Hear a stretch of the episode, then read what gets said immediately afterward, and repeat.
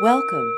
You're listening to the Voice of Vedanta podcast from the Vedanta Society of Southern California. Visit us on the web at vedanta.org. Varunam pitaramupasasara adhihi bhagavo brahmeti tasmad etat provacha अन्नं प्राणं चक्षुश्रोत्रमनोवाचमिति। तंहोवाच यतो वा इमानि भूतानि जायन्ते ये न जातानि जीवन्ति यत्प्रयन्त्यविशं विशन्ति तद्विजिज्ञासस्व तद्ब्रह्मेति सतपोतप्यत सतपस्तप्त्वा Bhrigu, the well-known son of Varuna, approached his father, Varuna, with the formal request O revered sir, teach me Brahman. To him, Varuna said, Food, prana, that's vital force, eye, ear, mind, speech, these are all the aids to the knowledge of Brahman. To him, Varuna added, crave to know well that from which all these beings take birth, that by which they live after being born, and towards which they move and into which they merge. That is Brahman. He practiced concentration. This verse is from the Taittiriya Upanishad, and it's more like a kind of a spoiler alert what the talk is going to be. Yes, the mystical interface of life. It could have also been the mysterious interface of life. It's so good to be alive. Yeah. I mean, people don't appreciate what a precious gift this is. But the moment they will see a centipede, they will shriek and they will try to kill it. That's, is that life? They have appreciated only life in themselves, not anywhere else. That is the problem in today's world. Life seeks other life to live physically, morally, psychologically, intellectually, aesthetically, and even spiritually. We just can't live in a vacuum. And this interplay of life all over the, all, everywhere, it's amazing. It has in, it established itself in the seas, in the land, in the air, every nook and cranny is teeming with life. This is an amazing planet. A planet Earth, planet life could have been. Take, for example, there's a, kind of a parasitic fungus called cordyceps. It infects insects, uh, weevils, etc. And it hijacks its nervous system, its psych- uh, physiology, everything. It changes its mind, and that's why it's called the zombie parasite. And the insect runs towards the top of the trees. And in the meantime, the fungus completely changes the insect and kills it. And from that, from the insect, it kind of brings out those two horns or three horns or something like, and then it spores. Life interacting with life. We may think, oh, it's so, it's terrible. But that is the play of life. Wherever there's life, there will be also something called the play of life. And we have been trying to understand from the very beginning what is this life? What is this that enlivens, palpitates, for which I run about, I lie, I steal, I kill, just to kind of protect this life. What is this life? And religions had taken up this question, obviously. We were very religious in the beginning. And they had very narrow worldviews of life. That old worldviews in today's world has become dangerous. It has created conflicts. And one of the reasons why the irrelevance of religious thought is because they have not understood life correctly. If you just take a microscope and peer into a cell, you will see its workings and you might spend the rest of your life keeping on peering in the cell.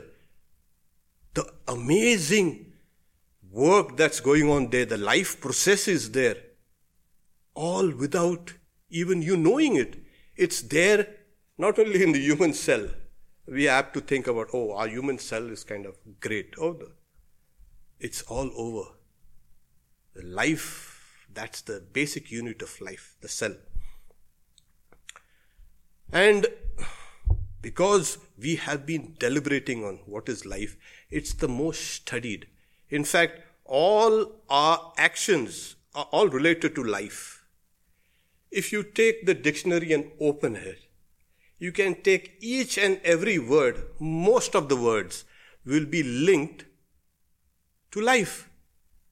Yes, it is central in every activity, in every thought, in every endeavor, in every type of knowledge, we are trying to unravel what is this life. So it is studied, it's deliberated, it's hated, it's loved. It's the whole, you can say, uh, spectrum of meanings we can get. So the first interface with life is yes, we are individuals and we interact with the others, other individuals. We interact with the world. And this interaction can be called a kind of interface.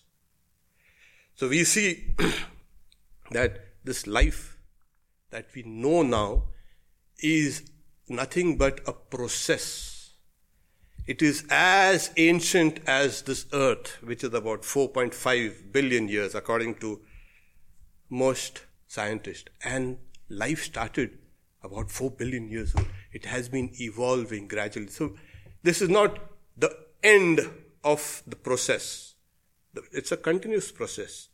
The powers of evolution is pushing us into better and better, you can say, life forms. So it has risen from the earth, it is part of the earth, and the earth itself has been trying to destroy it. Yes, there have been mainly five major extinction events. The third one in the end Permian was disastrous because it took 96% of all species, all life. Today, 99% of whatever lived is all extinct. But good news, we are in the sixth extinction event. But this time, it's not the earth that gave life and is trying to extinguish. It's us. We are busy destroying not only each other and not only destroying our lives, but we are busy in destroying the environment. That which gave birth to life is now threatened. Species are threatened, every species, the plants, birds, animals, everything. So, uh, human beings with all their ingenious, you can say, intelligence are killing the human species itself and the, and life. So this talk, of course, like I said, it could could have been mysterious interface of life, but then uh, it's a mystical interface of life, and we need to go a little deeper because it is only on the level of the mystical can you understand life. Otherwise, life will be nothing but a lump of meat that will that is somehow moving about and it will get extinguished. It has to be some deeper aspect, some deeper meaning to why this life exists. So, what's the meaning of mystical? The dictionary says supernatural, supernormal, metaphysical, extrasensory, transcendental, occult, otherworldly. A long list. Like I said, life is related to each and everything. And it's not only related to the words in dictionary. The words address something which exists outside, whether abstract or concrete. So life is intimately connected to each and every object in this world. And that is a great kind of advance in our can say understanding of life. So this life connected with everything and along with with every long expanse of time.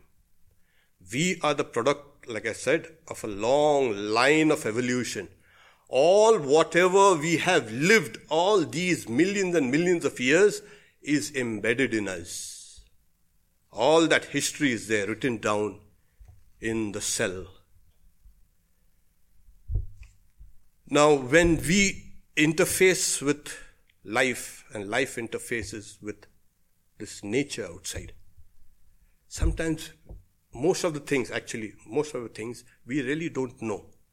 Take, for instance, the long migratory patterns of birds, or you can say uh, amphibians, or even you can say fishes and all. How do they migrate thousands and thousands and thousands of miles. And uh, we say coin, yeah, they have a kind, they have a kind of a magnetic sense, or their their eyes have got those kind of uh, cells that track things. We don't understand this. Most of how we interact with life is just that's the reason why it's only on the superficial level. We don't know much of it. We are growing in knowledge. And that's the reason why when you bring in the topic of mysticism, it is then that things stand revealed. So we have Vedanta saying we are alive and we have this kind of interaction with this world outside is made of the same stuff that is inside. That's the reason why it's so synced. Take life out from the environment and see what happens. It goes mad. So before we can go into the deeper aspects of mysticism and the interface and all, life also interacts with, you know, on the existential level. Oh, we are so happy and so sad and joyful, and you can say, say your life is suffering and life is grand and life is miserable. Life, all the emotions we are actually interacting with the emotional emotion, emotional contents of our minds. We are not really interacting with nature, and that's the reason why we get kind of blinded by this interface. So pleasure, pain, etc., etc. You know, you know, Sri Ramakrishna also says, you know, we are kind of enmeshed into the interface of lust and greed. We just, this is the interface. And Sri Ramakrishna said we have to disengage from that interface. So if you keep on getting into that lust and greed, Kam and Kanchana, then what happens is you go down to the level of brutes. If you disengage, you are nothing but divine. This is the easy way of engagement and disengagement from them. So these three things, life is has to always be embodied. You cannot have a disembodied life. Life also has to be embodied. So we have life always coupled with matter, material. And we also know that life is intelligent. There's no one who will say, oh, life, it's not intelligent. You see this intelligence displayed everywhere. And so these three things, life is as it was sandwiched between matter and mind. In Vedanta, we have something called the, the Annamaya Kosh, Pranamaya Kosh, and the Manomaya Kosh. So this is the sheets, the mind sheath, the vital force sheath, and the food sheath. Food in the sense material. So we eat things which have been kind of grown outside. When we eat here, that becomes converted into our body. So that matter is nothing but food. This is, as it were, you can say, really the, the unit and all this, the life, matter and mind are in a perfectly symbiotic relationship. So, but we have something called life here as well as life everywhere. Swami Vivekananda says that all the matter that you see in this world can be reduced to something called akash, space. All matter in all its derivatives and all its forms everywhere. And all the forces, whether internal or external, can be resolved into one universal force called prana. So we have akash and we have prana. And he's saying, further he says, this akash and prana itself can be resolved into a higher entity, which is called the mind, the mahat. So the cosmic mind, as it were, splits into matter and energy or mind. And this whole universe is a play of this cosmic mind, matter, and energy. So the first interface, as you've seen, we interface the individual with the collective. Okay. And we have seen how this is the true basis of morality, of unselfishness. When we interact with people, that is where we practice and we have developed and we can display ethics and morality and religion here has a great say. And every religion says, oh, you've got to be good, you've got to be true, you've got to be unselfish, you've got to be, you know, loving and compassionate. Why is that? You're saying, no, because that are great qualities, spiritual qualities. The only problem is they say, oh, you first direct it to God. But if you can direct it towards your brother man, it's very difficult to direct it to God. And that's what this kind of bhakti becomes hideous. Years and years and years we've been struggling to acquire devotion and nothing is happening. It's all sentimentalism. We cannot love people around. That is what Swami Vivekananda, he met a young person and then he's, that young person is talking about yoga and this and that. And Swamiji says, what do you do? I close my, uh, close the doors, shut the light off and then, and I practice this yoga. So he's saying, Swamiji says, you do one thing, my child. you open the doors and windows and go out and see and interact with people around. this life is intelligent, of course. But the intelligence that displayed in nature is astounding. It has entered in every niche and it has conquered that particular environment. If there was no intelligence there, it would have been impossible for it to conquer this. So there is a basic, you can say, drive to conquer the environment. This environment has given birth to that, and this life is conquering. So this intelligence is, as it were, the very backbone of life. You take intelligence out, and everything is kaput, as they say. This is a web of life, and we are but nodes in that web. If we can understand that this mighty interconnectedness of life, you don't need anything else. This itself is religion. This itself is spirituality. So we have from the smallest unit, as we say, the cell, and as we keep on growing and growing and growing. Life is nothing but a collection of all these units. And each one, the, from the very basic level, is intelligent. There was an old this theory is that oh you know uh, we kind of superimpose our ideas on plants and animals and birds and all, and think that they also they also behave because the way we behave. It's a kind of reflection of ourselves. Actually, it's not. Every living being has a unique personality.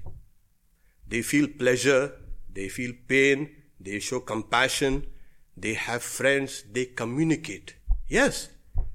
So these old ideas of only human beings have something called the intelligent life and the rest of life is stupid, sometimes that life makes us feel stupid. They can maneuver themselves all over and we need a GPS to just go around a few city blocks. So imagine, so this is that display of intelligence. This is what is like. And we are interacting very intimately with this through this intelligence, the world outside. If we can understand we are interacting and interfacing with intelligence outside, it makes for a richer life. now, when we talk about interface, what is interface? Interface is nothing but uh, two systems, two realities, subjects coming together, interacting. Of course, we can talk about uh, the machine and machine a computer interface. But this interface is when two things come together, each takes on the property of the other, as it were. So we find that this evolution, this earth was made beautiful by what? By life actually. It is life that actually transformed this red hot planet into something which is now blue and full of life. It is life that transformed this earth. So life transforms matter? Oh yes. Because life has that power. As I said, interface means two things come together, interact, and they share these characteristics. So matter itself has become, as it were, alive now, whether matter is like, you know, uh, whether it's a plasma state or superconductivity state, or you can say solid state or the quantum state, life actually interacts with matter on all the levels. is just amazing. We do not know, we are not aware of it. Our awareness is only on a small bandwidth of, yes, my, me and my. So when we have this kind of same material here as well as same material there, all life has now become kind of part of my life. Life in its extension, life in its infinite aspects. There is also there is a research going on if we can understand what is mind. What is mind? And we have located the mind in the brain. And it has left many unanswered questions it's a kind of a reductionist view of things but some things like the extended mind the immune system the microbiome the epigenetics the neurons in the gut they simply blast this idea of just a mind in the brain. Mind is everywhere. So we have this idea that mind, which is located in the brain, the new research is now trying to understand mind through the processes of life, through biological processes. And that is why uh, this research is taking off. A lot of uh, papers written on this. When we talk about just matter, what's matter? Yeah, this is material. Amazingly, this ordinary material also is found to have some form of memory. We won't go into that lengthy uh, discussion of water has memory. Fire also has memory. And there is also the search for memory in materials. Hair is found to have some form of memory, keratin, that is.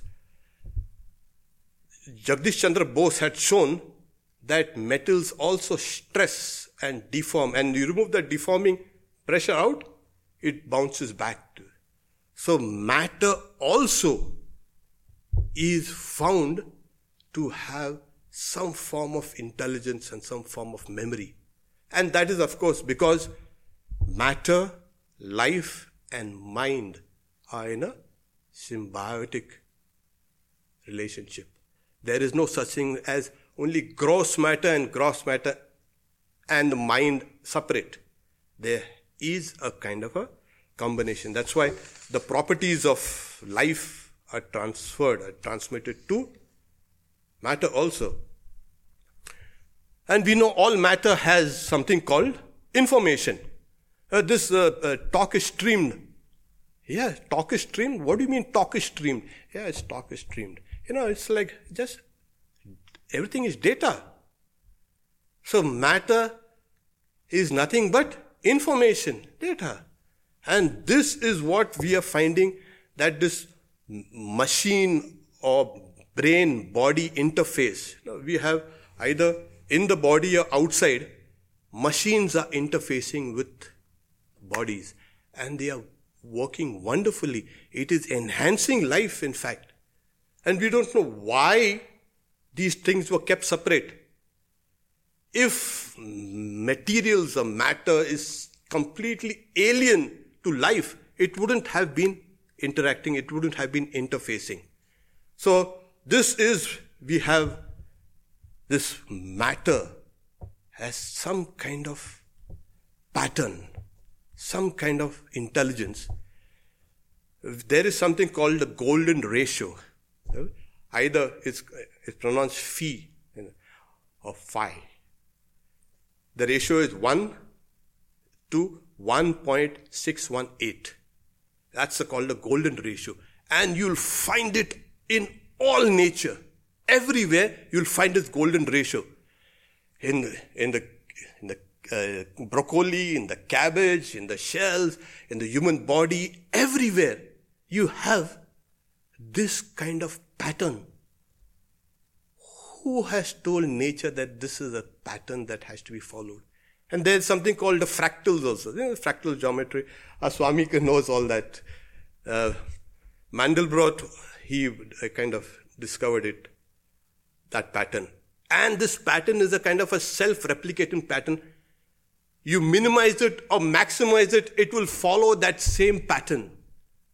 And this in nature, in matter, which is supposed to be dull and dead and insentient. No. There is something that is transmitting its intelligence and its, you can say, life to ordinary matter. And then when we come to the yoga practices, you know, oh my God, these various spiritual powers called vibhutis or the ashtasiddhis. Oh, I remember when I first read it, I said, Am I reading something which is right? It simply dismisses matter as of no consequence at all. Everything is a mind, and it the yogi can become omniscient. He has complete power over all of nature. That yogi can reduce himself or herself to a size of an atom, can expand the yogi can expand a body to a huge size. What's this? Is it mythology? It's not mythology. These are real powers in the yoga philosophy. You know, so Sri Ramakrishna one time he tells Swami Vivekananda, you see, I've got all these powers, you know, yoga powers. I want to give them to you. Will you take them? I said, no, no, I don't want them. She, of course, Sri Ramakrishna was very pleased. He, Swami Vivekananda said, will they help me to realize God? No. But they will help you in a worldly sense. No, I don't want them. So these are these powers, there are the powers. And then matter that we see, it's a kind of a deception, you know. We are seeing this matter here and saying, we're making a big thing out of it. It's not a big thing. It's only 5% or 4.9 or 4.8% something of everything that is in the universe. There's a huge, you can say, area called the dark matter and dark energy, whatever. And that affects matter. What is then matter? Well, matter itself is an illusion. And this itself has been spoken of by many people. Especially the mystics. They have opened up the secrets of nature, the secrets of life, and the secrets of mind by going down to a deeper aspect of these three things. Swamiji says that the universal mind splits itself into these universal forces. So creation actually starts in according to Indian metaphysics from the mind. It's the mind that creates everything. It's a mind that gives life to things. It's mind that gives life to matter. And life is transformed through this mind. So mind is an element which was studied in Indian philosophy. So what is the foundation of mind? You will say, what's the foundation of mind? Well, it is consciousness this consciousness, you remove that consciousness and everything becomes dead. Fortunately, quantum mechanics, especially, now they have brought in the idea of consciousness as central to quantum mechanics. Imagine remove, uh, removing uh, the idea of consciousness from neurology or psychology or anything. Well, there will be no knowledge at all. So that which was considered as fringe, that which was considered, you can say, not relevant to science, now science itself is bring, bringing it back to its.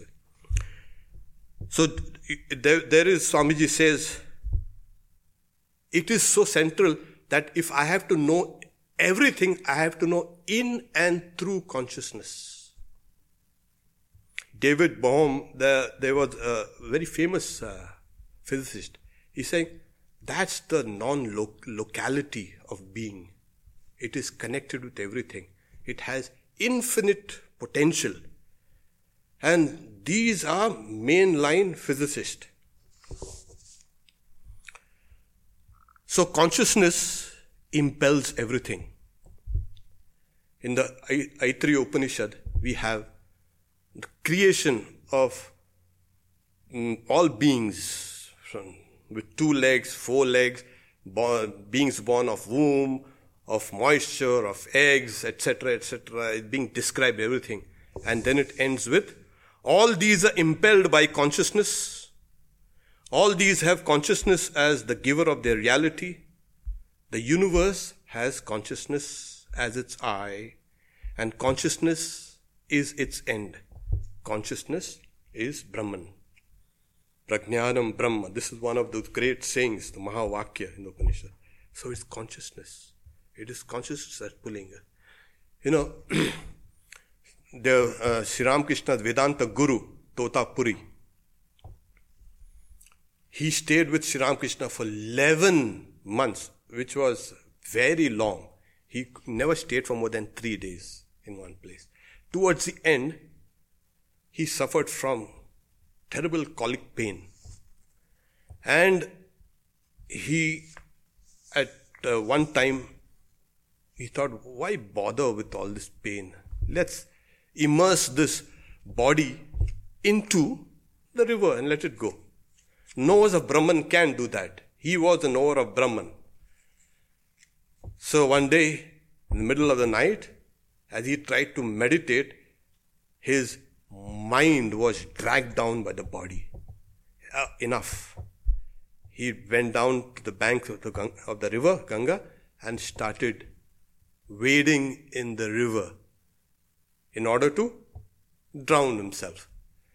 And amazingly, he's saying, Kya Daivi Maya? The water, which generally is, is 20 or 30 feet deep, is only ankle deep.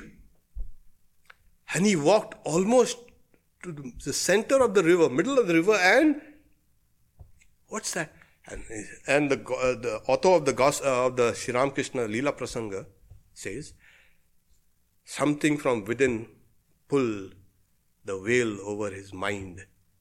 And he saw Mother, that great reality in water, Jolema, Stolema, in land, in water. And he says, he's, is ecstatic, saying, Mother is the disease, Mother is the body, Mother is the mind, Mother is knowledge, Mother is ignorance, Mother is the sense of I.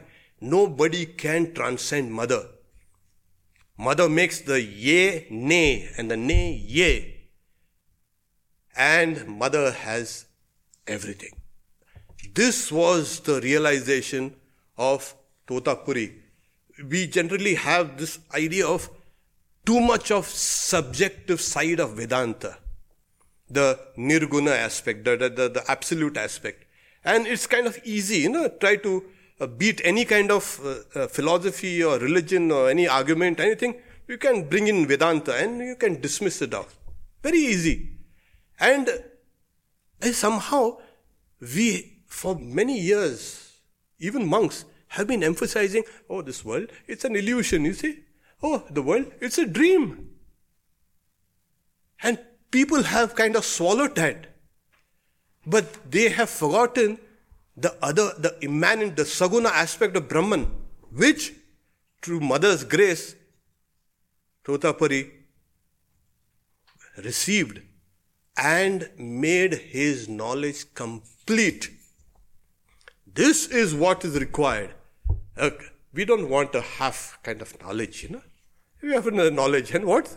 This is the reality here, which is there, palpable. In the one of the Upanishads, we have He who inhabits the earth but is within it, whom the earth does not know, whose body is the earth, and who controls the earth from within. It is the internal ruler, your own immortal self. This is a long passage, it's one of the most sublime passages in the Brihadaranyaka Upanishad. It's called the Antaryami Brahmana. यो पृथिव्याम तिष्ठत पृथ्वीम न वेद पृथ्वी अंतर पृथ्वी यमयति एषत आत्मा अंतर्यामी अमृत And with each element, he's saying that is within earth. Then he said, within fire, within water, within, within mind, within life, within the gods, within the sense organs, everywhere, he speaks about this is the internal ruler within you, which the, your body does not know, your mind does not know, but who controls the body and the mind from within. This is the internal ruler, your own immortal self. This is that affirmation. This is what Vedanta affirms that this life and this world is divine. It cannot be otherwise. Without this kind of mystical element, without this idea of consciousness, there's no point in living. Yeah. What's the point in living? Everything is ends with death. But no. There is an infinite dimension there within us. And the emphasis on this Ramakrishna Vedanta is this. In this age, Totapuri was brought just to demonstrate that it is this Vedanta will make all philosophies, all rational thought, and even irrational thought somehow make them kind of intelligible. Nothing is exactly extraneous or wrong in your life.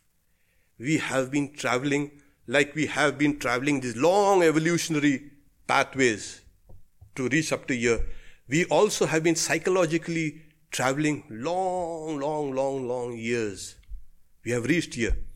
Like we have the cultural side of this, you know, machine uh, technology has driven us so far ahead, more than the, you can say, biological evolution, that humankind now is in a unique position to even tweak other forms of life. And we have been doing this for thousands of years, but now with genetics, we have pushed ourselves ahead. We are right now redesigning life. And this idea that, oh, life is only here, well, for now, you've seen wherever there is matter, there is a possibility of life. It cannot be otherwise. And if we do find life outside this universe, oh, it is going to change us radically. Then some of the religions also will have to kind of re edit some things that they have said about life only being here. And if we don't find life outside, that also is going to change us. Imagine how unique this life is there. This only thing called life is there in this whole universe. The sense of responsibility will come, the sense of safeguarding and protecting this will come. Every life will be meaningful. And this is what, and we have been trying to seek a kind of a God. Is there life outside?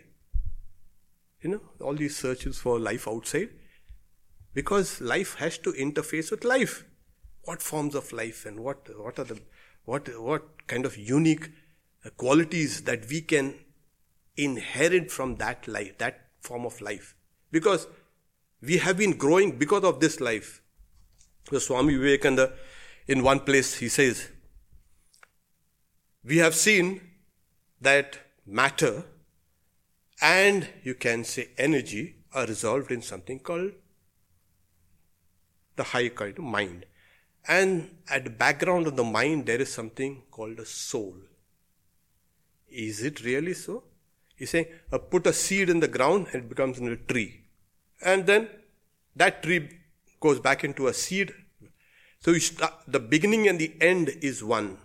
Take the whole universe. Say. What do we find? Here we find intelligence displayed. That means there must have been intelligence at the very beginning. Scientists will say, no, intelligence is displayed only towards the end of the evolution. There's no end of evolution, something called. So he says there's something called evolution and involution. The beginning and the end are one. So if we see intelligence here, intelligence must have been there in the very beginning. And Swami Vivekananda says, it is that intelligence which is slowly uncoiling itself through millions and millions and millions of years. What is that intelligence? That intelligence is called God. Well, and in the individual body, that is called the individual soul. And the individual soul and individual God, there is an eternal relationship between the eternal soul and eternal God. This, this universe is in a way eternal. Why? Because in Vedanta we have something called God projects this universe, Ishvara, out of itself. Amazingly, yeah. You cannot have a creation separate from God. It's called a upadhana and nimitta karan. Upadhana is the material cause of this universe is God. The instrumental cause, the life, the intelligence in this universe is God. So it's upadhan and nimitta karan. This is the one of the central doctrines in Vedanta. And here we have, it is as it were, God is uncoiling itself or herself. There is no kind of gender out there. This is what. So when we come, this is what it is. But how do we actualize it? That is the problem. Yeah, the philosophy is nice. You know, you've been listening to me and I've been listening to myself also and, and kind of is good. yeah. The problem is how, you know, we have devotees, they'll say, but, but how, how do we get, get into that thing? That is the problem now. In one of the, the Vespers hymns of Sri Ramakrishna, Swami Vivekananda says about Sri Ramakrishna as, his body is the body of consciousness. Chid Ghana Kai. Kai is a body, Chid Ghana, condensed consciousness. This whole universe, as it were, is kind of intelligence or infinity and love and life and everything is as it were condensed into the form of Ramakrishna. Yeah, so here he is. Ramakrishna is that condensed form of universe. And that is what is called an avatar. An incarnation means this. Now you say, oh, this Ramakrishna is everywhere. Yes, and that Ramakrishna is also there within you. Vaikuntanath Sanyal, when Sri Ramakrishna touched him on the 1st of January, you know, the Kalpataru day, he saw Sri Ramakrishna everywhere, in the sky, in the earth, and everywhere. He just saw Ramakrishna, Ramakrishna, Ramakrishna. And after three days, he said, I, I'll go mad. He wasn't ready for it. And then Sri Ramakrishna withdrew that vision of it. So we have this whole, you can say, existence. Existence of what? It is nothing but that of Ishvara, of God. And we are interfacing, interacting always with God. And that is what the whole secret is the, myster- the mysterious interface of life, a mystical interface of life. We don't realize that we are interacting with ourselves, with that higher self.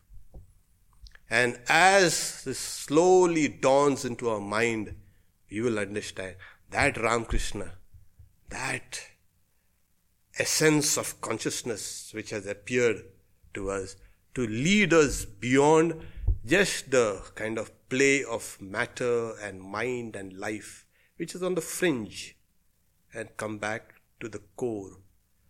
As the Upanishads say, he who controls you from within he is your own immortal self. Om Shanti Shanti Shanti Hari Om Tat Sat Sri Ram Krishna Arpanamastu